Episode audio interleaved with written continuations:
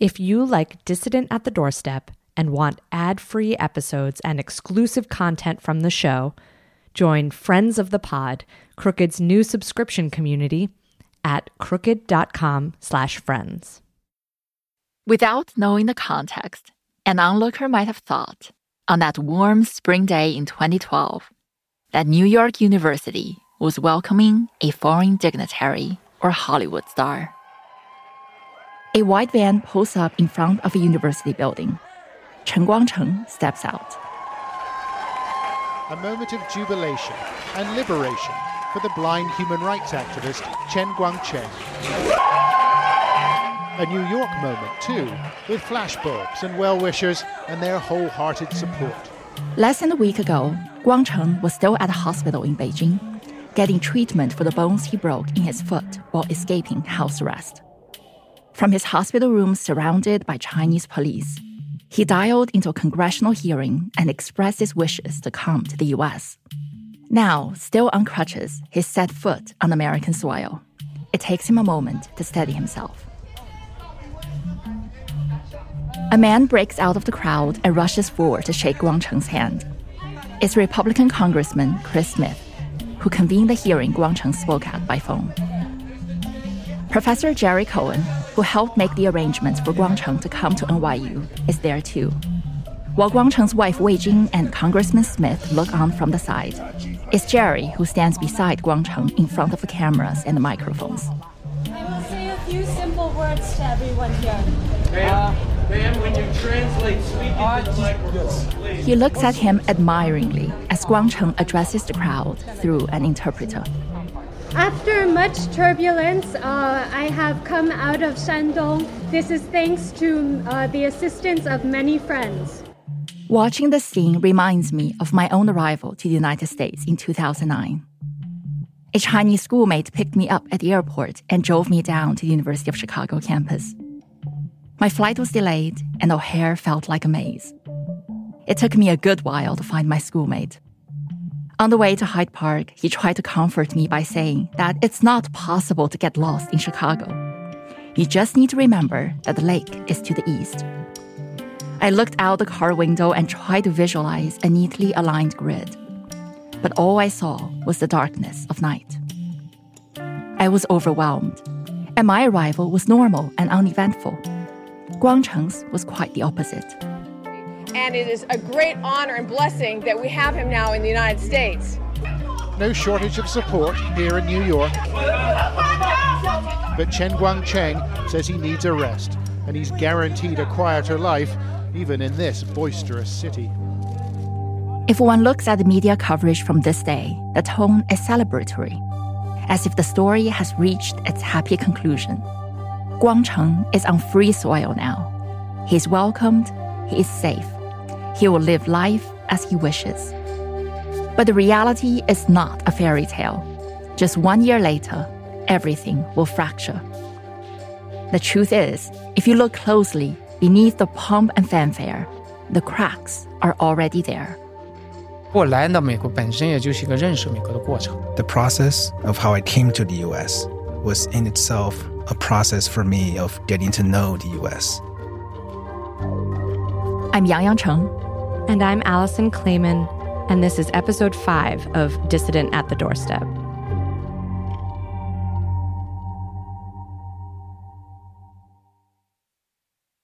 NYU treated him fabulously. They spent over $400,000 that first year to take care of the Chens. Jerry Cohen told us that when Guangcheng arrived in New York, the university set his family up with everything they needed to start their lives over in the US. And they had his own private security guard, and, you know, it gave him a faculty apartment. A rent free three bedroom right in Greenwich Village. Early on, Jerry was Guangcheng's closest advisor. The two of them talked pretty much every day. Joan got a little annoyed because he, he'd wake us up every morning at seven o'clock and say, This is what happened last night, and this is what I heard, and what am I going to do today? And finally I said, Let's talk a little later in the morning. You know, I didn't, seven o'clock, I'm not at my best. when he came here, he was a rock star. God, we'd go for a walk in the park here, and everybody in New York knew him. His celebrity extended beyond the NYU neighborhood. GQ magazine named him the 2012 Rebel of the Year. In the photo, he's wearing his signature sunglasses and a sleek dark outfit. A long red scarf around his neck billows in the wind.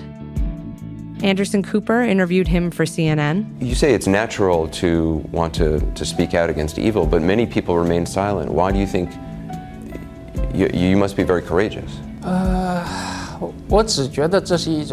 I only felt it was a natural reaction. And radio personalities like Brian Lehrer invited Guangcheng to their shows to talk about his new life in New York. So, have you discovered any new foods in New York, new music in New York, or new activities in New York?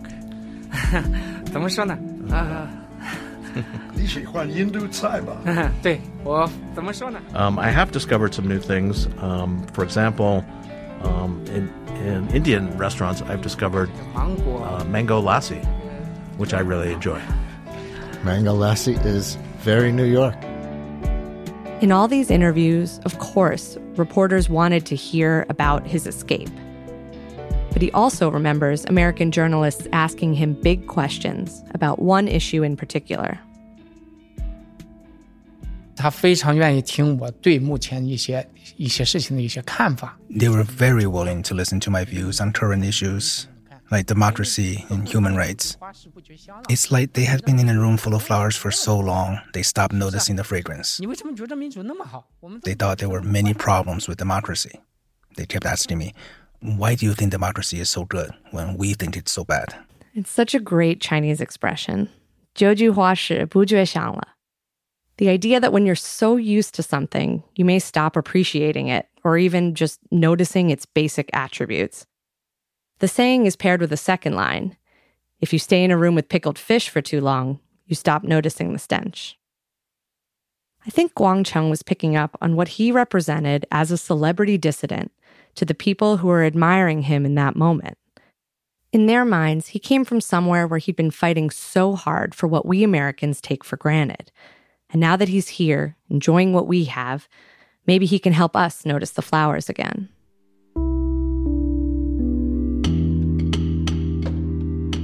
Besides interviews and academic lectures, Guangcheng also found himself on the Human Rights Awards circuit.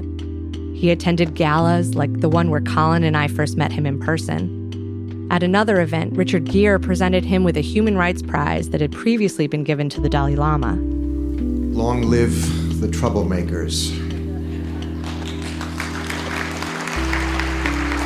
Long live the troublemakers. Long live the troublemakers. And Christian Bale, who less than a year earlier had brought a CNN camera crew to Guangcheng's village only to be punched by a plainclothes guard, finally got to meet Guangcheng face to face at the ceremony for Human Rights First's Human Rights Award. Attendees sit in the darkened room at round banquet tables with lit candle centerpieces. On the stage in front of them is Christian. He represents the people of China, the people that I met. The bright blue backdrop behind him has the organization's logo and tagline repeated over and over Human rights first, American ideals, universal values. He slipped by these thugs. He climbed walls. He navigated fields and ditches and woods and journeyed hundreds of miles to make it to the US Embassy, all while keeping his shades on. Christian looks over at Guangcheng off stage as he says this next part. I may be naive, but I hope that one day that I can meet Guangcheng and his family back in their home in China and we can walk the streets and China's leaders will recognize what a national treasure they have in this man and how proud they should be of him. Guangcheng is helped onto the stage to receive the award. He feels around to embrace the actor and throws one arm around him. Christian reciprocates, but it's a little fumbly and awkward until the two eventually lock in a deep, long embrace. Guangcheng buries his head into Christian's right shoulder and begins sobbing. Christian puts his hand on Guangcheng's head.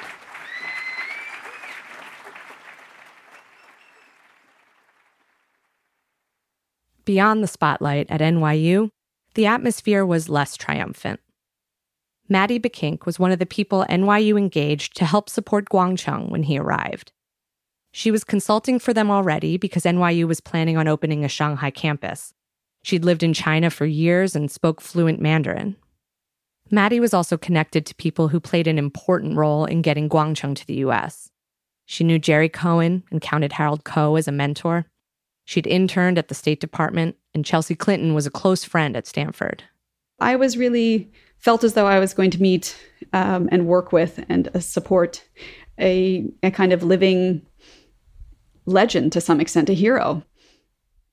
Tell me about arriving and and meeting Guangcheng and first impressions. So I met him and his wife and his children, and, and, it was quite warm and quite personable. And you know, he was still kind of recovering from some of his injuries at that time, um, and still seeking treatment. And you know, my immediate concern was also just thinking, wow, this is a whole family that's landed and been so upended, and I need to do everything I can to support not just him but them. Maddie felt like there was a lot to do. So in the summer, the children were, we found a Mandarin language camp to give the children an activity and help getting them acclimatized. But then I also designed a program where we hired graduate students to kind of offer what we kind of called life lessons. And it was kind of how to go to the grocery store and how to open a bank account and like really fundamental things um, because it was just not something that obviously either Guangcheng or Wei Jing had ever had to deal with in their life. And and, and English, of course. And I lined up this series of classes and activities. A lot of them were, were more for Wei Jing, uh, Chen Guangcheng's wife, because she was the one at the end of the day who was kind of lifting the, the domestic or household burden. I wondered how Wei Jing felt as she went through the classes and activities Maddie and company had arranged for her. We wanted to interview her for the series, but she declined through Guangcheng. So when I first got there, they were ordering takeout every night. And of course, you know, NYU was paying for everything. And it wasn't just, you know, a question of expense, but it was also just like long term and health wise, you should probably learn to cook. So I think we even lined up cooking classes at some point. Guangcheng doesn't entirely agree with this version of events. He told us they weren't ordering takeout every night, that it was often lunch, and he wasn't the one doing the ordering. When Maddie attempted to connect Guangcheng with a local NGO that works with blind people, they discussed using a white cane. And that was one that at first he was very reticent um, and was not interested. And I may have been a little bit insulted almost, but it was not coming from a place of telling him how to live. It's just if you want to live an independent life in the in the US, like these are the types of resources that, you know, other blind individuals draw upon um, to enable independence. Maddie and her colleagues were looking to the future and imagining how Guangcheng would fare independently in the US without the resources of NYU behind him. But Guangcheng says he'd used a white cane before, and that he had more important things he wanted to do with his busy schedule, including recovering from a foot injury and everything else he'd been through during many years of abusive incarceration. I often wonder if, in this moment, he could have used more time and support to process the past. Maybe it was too soon to be preparing for what's next. Maddie began noticing that her interactions with Guangcheng came with a fair amount of friction.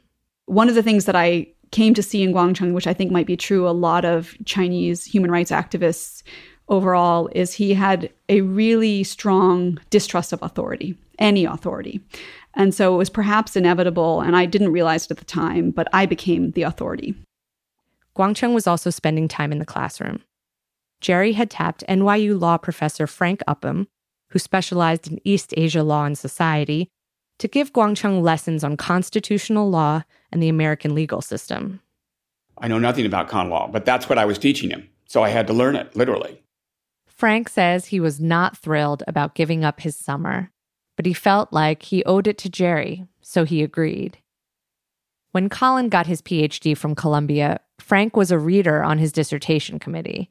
So Colin interviewed Frank, and he asked him what Guangcheng was like in the classroom. For a semester, Colin was also an affiliated scholar at the U.S. Asia Law Institute, where Frank and Jerry both worked. How was he as a student? um, I don't remember him being particularly responsive or questioning. There were no tests, of course, and so I don't think there's any way for me to evaluate. Was he interested in the subject? Well, he sat there for hours after hour, and uh, Yeah. and there was some discussion going. I mean, I had a couple students there, and they spoke Chinese. That's why they were there. Um, so I don't mean that he just sat there and daydreamed. I, I think there was exchange.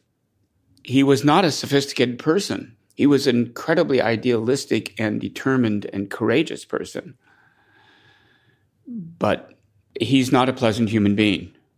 He, he was disrespectful, impatient doesn't capture it, dismissive of the people around him, including his wife, and people who were just there to help him. I don't remember, and he, he could have done this, and I don't remember. I don't remember ever thanking anybody. Uh, he certainly never thanked me that I remember. Frank's point about a lack of gratitude was one thing, but he says that it was the time he spent with Guangcheng outside of the classroom, with his family, that really concerned him. I would be in their apartment at times, and it wasn't a pleasant scene. Can you say more about that? I, I... He would he would strike out, uh, wave his arms around, and he didn't care if he hit people. And I don't know whether he was trying to hit people or you know he's blind. So um, and um, and he would do it too often to be dismissed as not a problem. It was a problem. We asked Maddie if she ever noticed this thing Frank described. She said Guangcheng would often speak effusively and would be very animated. She didn't think he was doing it out of malice, but she also got the sense that he wasn't thinking a lot about other people's comfort. We also asked Guangcheng about it. He called it nonsense. There were a number of ethnic Chinese students and research assistants who were very close to Guangcheng and his family at the time. Some of them sat in classes with Guangcheng and helped translate. They also helped Wei Jing with laundry and groceries. We reached out to a couple of them, but they would not speak to us on the record. In truth, Guangcheng left a bad impression on other folks too. Not just other people at NYU, also people from the State Department who had a part in handling Guangcheng's arrival at the embassy and deal to come to America. Several people declined to do a recorded interview with us because they basically said Guangcheng was an asshole. Jerry, who was not involved in Guangcheng's day to day support the same way Maddie and Frank were, was surprised. What surprised me was none of the people in my group in there were a very nice group of people. None of them liked Guangcheng. They disliked him. And I was, I don't know why, but I think he gave them the impression that they were all there to serve him. And uh, it wasn't collegial. What strikes me is how personal it still feels for everyone we talk to, including Frank. Giving up their summers, getting him an apartment in the village, letting his family order takeout on NYU's tab. I think the NYU folks wanted Guangcheng to appreciate these gestures, to show them how grateful he was for all they had done. Looking back, Frank struck a philosophical note when thinking about how he saw Guangcheng. I think to change unfair social structures, you have to break stuff. And breaking stuff harms innocent people. Chen Guangcheng was out to change stuff, to break stuff. And I don't think if he had been a normal person, he could have done that.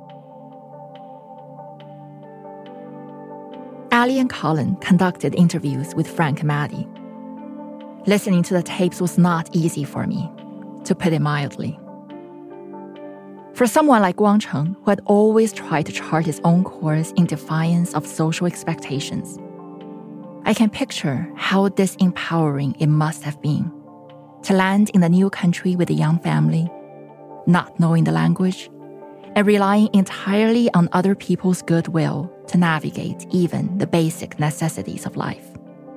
This is a man who had endured years of torture and uprooted his entire life, as well as that of his immediate families, effectively overnight.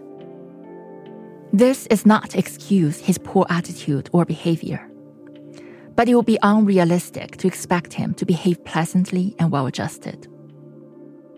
But that's not the only reason I feel so uncomfortable listening to these interviews. Each time I hear the audio or even read the transcripts, my mind shuts down. It's like my subconscious is trying to protect me from further harm. I find myself feeling offended on behalf of Guangcheng, as a fellow Chinese person, by the patronizing tone. That a group of white people knew what's best for a Chinese family that Guangcheng was not attentive enough to their instructions or grateful enough for their guidance. The tapes grate on a part of me that's already bruised and raw. I'm reminded of the many times I've been on the receiving end of such white entitlement, a savior complex. But have you considered, I want to say, maybe I'm not you and do not want to be you. I simply want to be. Then I feel bad for projecting my own experiences onto people I do not know, for being so harsh and judgmental. These are well meaning individuals facing an impossibly difficult situation and trying their best to navigate. There were clearly a lot of early challenges in Guangcheng's relationship with the university a lack of trust on one side, and a feeling of lack of gratitude on the other. But Maddie and Jerry began to suspect that there were other people in Guangcheng's orbit exacerbating the situation. Take, for example, Guangcheng's book deal. Jerry himself helped with the negotiations. I worked hard to get that book published. I sat there for days negotiating with the various publishers to see how much of an advance we could get. So all we could get was, I think, 540,000 out of it. And uh, I was disappointed. I was going for a million. The book deal was important to the NYU folks. Maddie says it was part of their strategy for helping Guangcheng build a nest egg for his life in America. The most powerful tool you have right now is your story your escape story. And so early on, we'd said you need to not tell that to anybody because, you know, you need to still try and build a life yourself in this country. And we did, you know, work very hard to negotiate a book deal. We got an excellent publisher. You know, the terms that we got were very favorable, um, you know, on par with very serious, you know, famous political figures in the US. But he'd been hearing voices from other sources saying that he should get $2 million in advance, which is like nobody gets that. And so then he, you know, he would sort of distrust the fact that I and some of the other people at NYU who'd been working to negotiate it were saying, well, you know, you didn't do enough for me. I could have done so much better. I think what Maddie's saying here is that on his own, Guangcheng would have been happy with a half million dollar advance on his book. And the only reason he wasn't is because people on the other side were whispering in his ear. And the people on the other side were Republicans. That's after the break.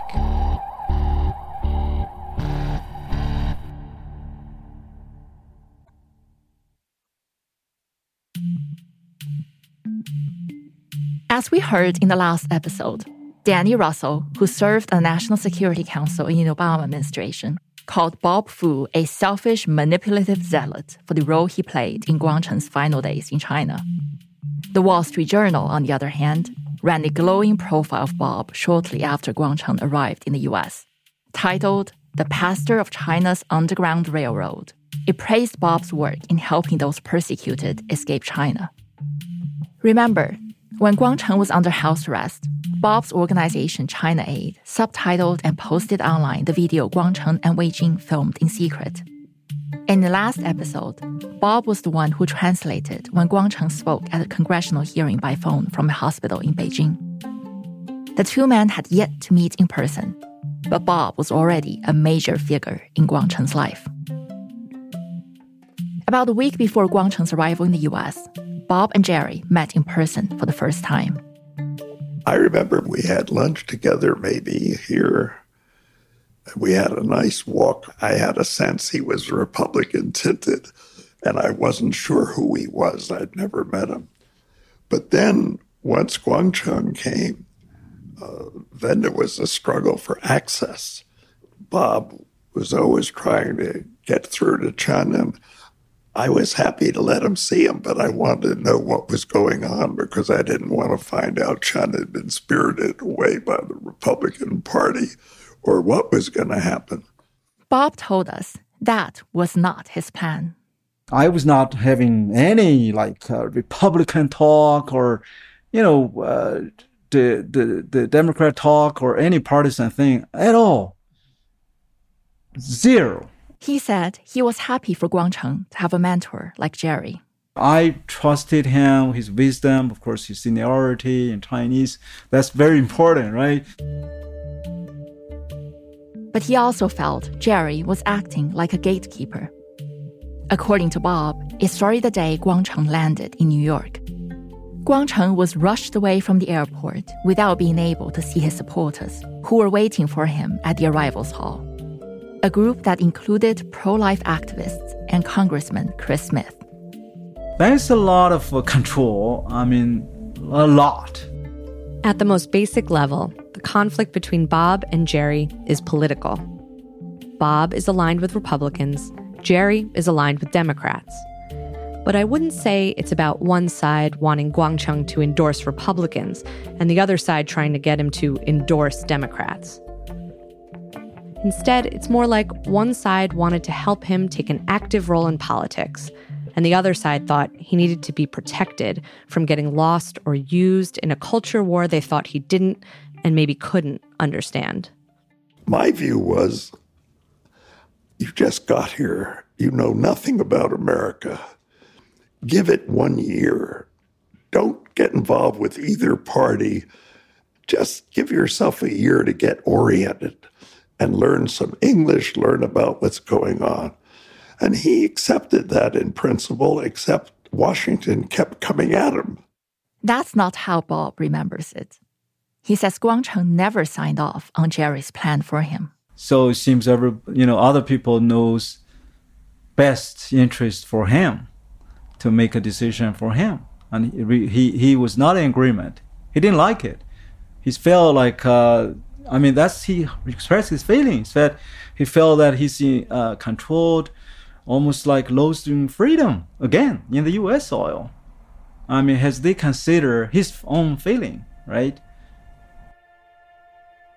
All these tensions about access have been simmering during Guangcheng's first weeks in New York. And then Republican members of Congress invited Guangcheng to testify at the Foreign Affairs Committee hearing about human rights in China. I remember some guy from Chris Smith's subcommittee called and why aren't you letting him come to Washington? It was July 2012, right in the middle of a presidential campaign. Jerry was suspicious about their intentions and timing. There was also a US China bilateral dialogue on human rights happening around the same time. Obama's State Department was leading the exchange. Republicans were critical of it which was why they scheduled their own hearing. The Republicans wanted Chen to come to Washington and to say how terrible he was treated by and how they bungled things in uh, the Obama administration in Beijing over his case. And I said, look, let him come to Washington in January. And he said, that's too late. I said, too late for what? Was obvious too late for the election. They wanted to exploit him. We contacted Congressman Smith's office multiple times with an interview request, but they stopped getting back to us. During my first few years in the US, in an effort to familiarize myself with the new country, I watched the political talk shows religiously every Sunday morning. There, I learned the venerated expression that partisan divisions stop at the water's edge. Dating to the Cold War. It's a call for political unity in the face of foreign hostility. But it has always been more of an aspiration than reality. On the same programs where the phrase is uttered, I would also hear politicians on both sides of the aisle disparage the other party's foreign policy failings in order to score domestic points. Jerry, understandably, did not want Guangcheng to become an unwitting actor in someone else's agenda. But Guangcheng's work in China and the circumstances of his arrival in the US had already become partisan ammunition. The Obama administration touted their role in his rescue. Republican opponents criticized hurdles in the process. The Christian right wanted to claim Guangcheng as a pro life crusader Skipping a congressional testimony would not shield him from intensifying whirlwinds months before an election. Guangcheng did agree to testify. But as the hearing approached and the committee was trying to confirm his appearance, they couldn't get a hold of him. Bob Fu says he got an urgent phone call from a committee staffer. He called me. He said, Bob, can you help us find Guangcheng? He is missing. We could not locate him. We could not get hold of him. Nowhere can be found. And we already, you know, made the hearing public. Bob says he got a hold of Wei Jing later, and she told him what had happened. Somebody in NYU decided to take a radical action by driving Guangcheng to a very seclusive outside New York, maybe Long Island or somewhere on the no cell phone uh, signal area and give him a partisan lesson. Said, if you do this, you will be used by the Republicans. You are in danger. They will manipulate you. They will hurt you. Everybody's bad guys. The mysterious location where Guangcheng was secreted off to in advance of the hearing? George Soros' house in the Hamptons. If there is one thing the Chinese government and the American right agree on, it's that George Soros is the villainous mastermind plotting world domination. We should note that Soros Fund Management is an investor in Crooked Media. Bob says he could understand wanting to keep Guangcheng out of partisan politics. But to control his freedom, make him suffer mentally? He says Wei Jing told him Guangcheng appeared particularly tormented after that trip to Soros's house. I mean, she described Guangcheng 望着天花板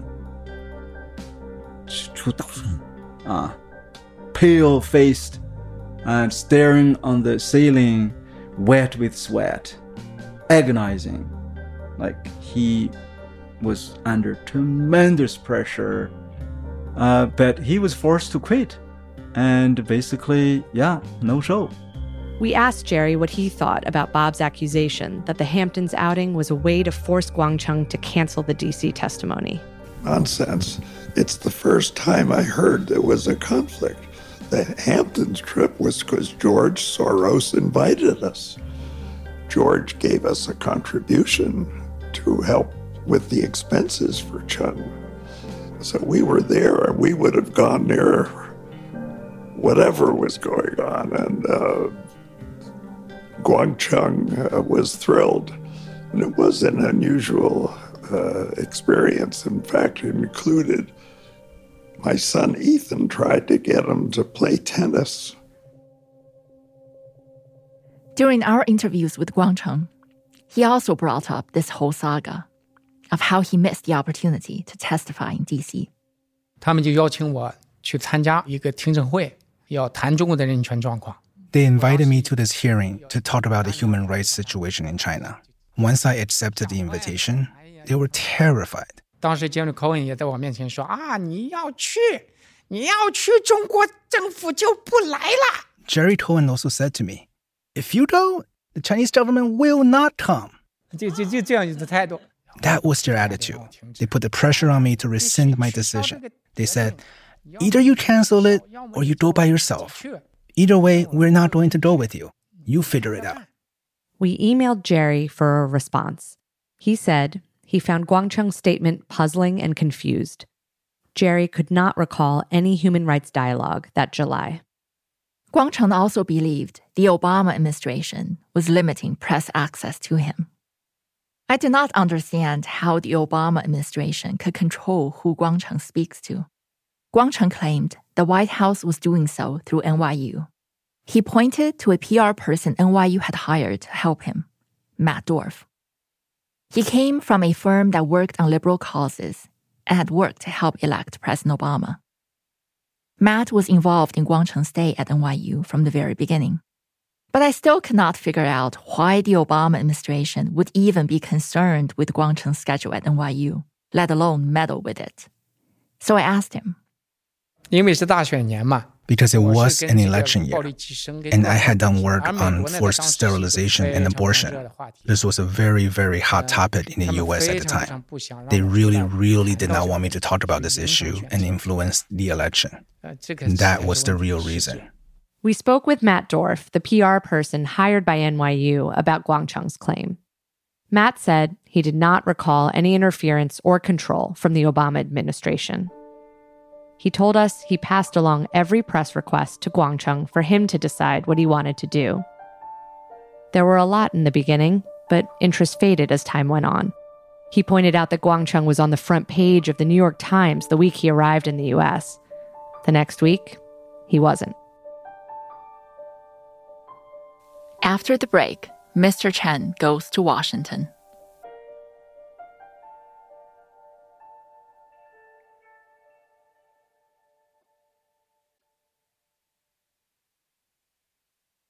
Like many of these stories, it's hard to get to the bottom of what happened on that trip to the Hamptons. Maddie and Jerry and others we spoke to from NYU insisted they did not want to control Guangcheng. But in practice, it looked like they were trying to control him. It does seem like NYU understood how upset Guangcheng was at this point, because just a week after the human rights bilateral dialogue, they helped facilitate a trip for him to go to Washington, D.C. to meet with lawmakers and talk about his human rights work. We reached out to NYU's public relations for comment, but they did not respond. We know that Maddie came along, as well as at least one research assistant from NYU and publicist Matt Dorf. The highlight of this trip was a bipartisan photo op and press conference with then Speaker John Boehner and Nancy Pelosi. Well, ladies and gentlemen, uh, good afternoon. It's truly an honor and privilege to, to welcome Mr. Chen to the United States Capitol. You know, like uh, many Americans, uh, I have followed his remarkable journey. Let me also personally thank uh, Mr. Chin and his family for the sacrifices they've made in the cause for human rights, religious freedom, and the rights of the unborn. Guangcheng then comes up to the podium and delivers remarks while Maddie translates. Over one shoulder is Congressman Smith, the other, Speaker Boehner. Both stand so close it almost looks like they might be touching him.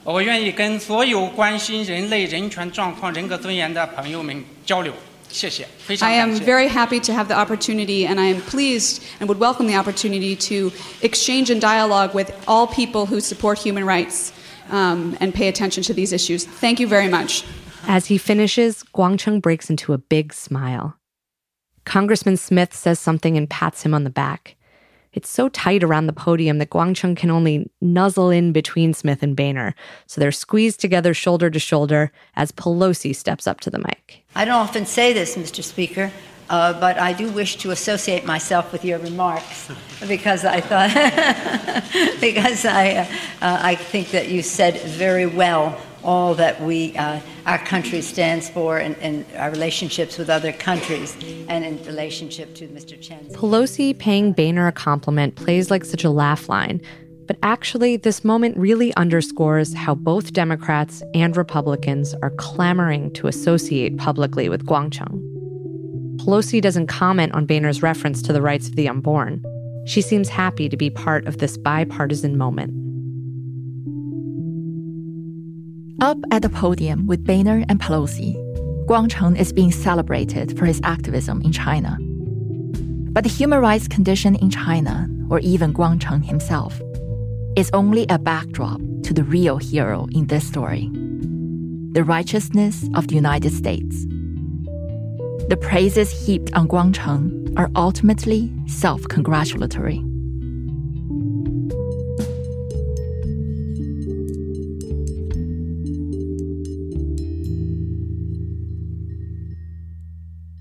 After the press conference, Guangcheng held some private meetings with pro life lawmakers. Maddie was there with him as his interpreter. She said she usually didn't get invited to sit in on these kinds of meetings. What struck me at the time was that we were just having different conversations. Like I was literally translating the words, but both sides were just hearing what they wanted to hear. Where candidly, on the one side, it was precious babies. and the other side, it was, you know, fighting against state coercion and those were not the same thing. And it was just kind of mind-blowing on a personal level because i wanted to sort of stop them both and in english say do you not realize that you're like he's not saying what you think he like do you not hear the words out of my mouth? And i would want to turn to guangcheng and say in chinese like this is not what he's not talking about what you're talking about. Like he's not concerned about the you know oppressive power of the chinese state per se except as it relates to the unborn I don't know exactly what was said at these meetings, but Maddie is pointing to something important. When it comes to the politics of abortion in the US, Guangcheng's work doesn't map neatly on one side of the debate. Fighting government sponsored forced abortions and sterilizations could be seen as a great example for pro choice advocates about how government control in the arena of reproductive health is a bad thing. But that's not what was happening conservative politicians felt a stronger affinity with Guangcheng on this issue and were actively courting him. We all can be capable of kind of hearing what we want to hear. Even if we think we're having a conversation, we might not be. Maddie thought what was happening might have been lost on Guangcheng. But it seems more likely to me that he just wasn't bothered by their pro life stance. As the evening approached, Guangcheng, Maddie, and a couple others headed to Union Station to take the train back to New York. The day seemed like a big success. Then a standoff happened at the train station. Guangcheng and Maddie gave completely different accounts of this episode. The common denominator is distrust. 结束以后，我原来就说长期关注我的一些朋友在华盛顿嘛 ，some journalist friends who had been paying attention to me for a very long time, they were in DC. So we planned to meet up after the visit to Capitol Hill. The schedule allowed it. Our train was at 7, and the congressional business concluded shortly after 4. So I said we could get together, have dinner, and head to the train station after 6. It's perfect. Then she said to me, Well, there's so many buildings around the Capitol, your friends will have a hard time finding you. So let's go to the train station. You just stand at the entrance of the train station, tell your friends to go there, and then you can meet up because it's easier to find. So I believed her. I chose to believe her. We got to the entrance of the train station, and I said, We're at the entrance. Let's wait here. And then she said, Oh, let's wait inside. We can find a place to sit and wait. We don't have to stand by the entrance, you know. But I had already told my friends I would be at the entrance. If I went inside, how could my friends find me? Actually, I had already sensed something was wrong, but I wanted to see what kind of tricks they could play. Maddie tells this story totally differently. It became apparent that it looked as though Guangcheng had made a plan to go protest outside the Chinese embassy in DC, um, which of course would have been, had to involve losing me somehow in Union Station, and that he'd arranged with somebody to be picked up and taken there. And so we ended up having this kind of showdown in Union Station where I said, Guangcheng, like you can't you can't like do this. Like you can't leave me. You can't do this. You know i'm also not going to be fast chasing you. I'm very pregnant but you know this is we have to catch our train. To guangcheng this was all a sneaky attempt to control him and unreasonable. All he wanted to do was meet friends for dinner who were already at a restaurant holding a table for him. 就是吃个饭，你是有什么？你何必吓成这个样子？It's just a dinner with my friends. What's the big deal? Why do you have to be so scared? 哎呀，说你不要这样，我们累了一天了啊！不是整个世界都是围着你一个人转的。Don't be like this. We are all tired after a long day. The world doesn't revolve around you. 我不需要你围着我一个人转。Well, I don't need you to revolve around me. You could have gone back first. And she said it's a misunderstanding. What misunderstanding is that? It's a premeditated plot. It's outrageous. To be honest, I was helping them save face. If I had revealed what they did at the time, they would have been very embarrassed. Under those circumstances, they would have been very, very embarrassed. They were violating the laws of the United States, illegally restricting my freedom. It's easy for me to imagine how I would feel being pregnant and on a work trip on a hot August day in DC. I'd also probably want to sit in the AC and not miss my scheduled train to get home. But when Maddie was telling this story, she said something that hinted at another motivation behind her actions part of my role was yes supporting him but also kind of protecting us china relations in some sense. You know like the state department wanted to make sure we didn't have another big incident because of this one individual. Um, and I, I, maybe that sounds too grandiose protecting us china relations but it would have been very bad i think overall for the bilateral relationship had he been allowed had he shown up outside the embassy to protest.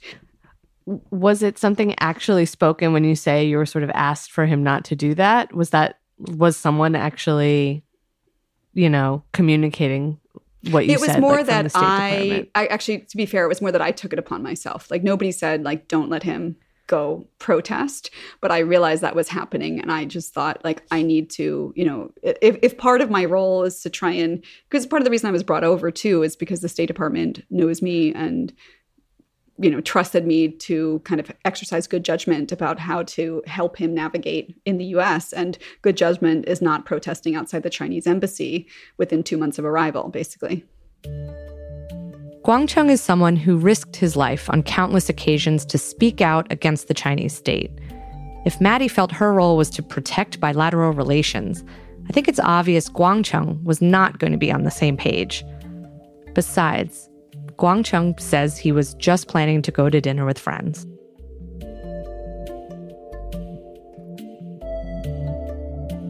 In the end, Maddie won, and they rode home together. He was very upset with me, and the, the train ride back to New York and getting on the train was not our happiest time, I will say. But, you know, we, we survived, our relationship recovered. He was disappointed, but he got over it. When Guangcheng spoke to us, it did not seem like he got over it. 这个情况是我我一直非常愤怒。我后来回去我也没提这个事儿。我本来以为哈，就是说 I was very angry about this, but I didn't mention it when I got back. I thought NYU must have known because Maddie certainly had to report it when we got back. I thought after she reported it, the school would come to me to talk about it. But I waited and waited, and months passed, and no one had mentioned this. Not even Jerry. Not a word. Once I realized this, I was very upset. It's not right. So I went to Jerry. By then, Maddie had left the position. She left over two months ago. So Jerry told me, Well, she's already gone. What's there to do? Why didn't you call me from the train station at the time? So you see, the waters are deep here. If you're not careful, you can slip and drown. It's very easy to ruin a reputation.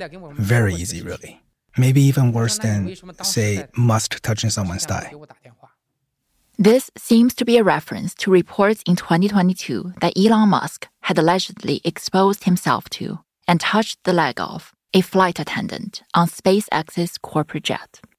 Musk denied the claim and suggested that the accusation was politically motivated. These days, Guangcheng spends a lot of time reading about Elon's companies and listening to his speeches. My mother in China is also a big fan of Elon's.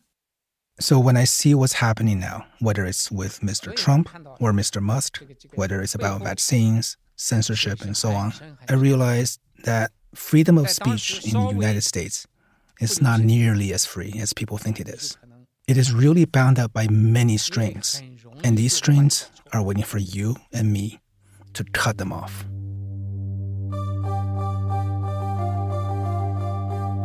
Next time on Dissident at the Doorstep, cutting off those strings.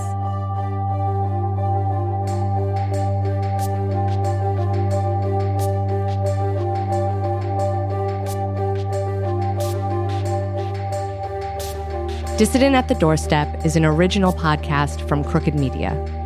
Our hosts are Colin Jones, Yangyang Cheng, and me, Alison Klayman.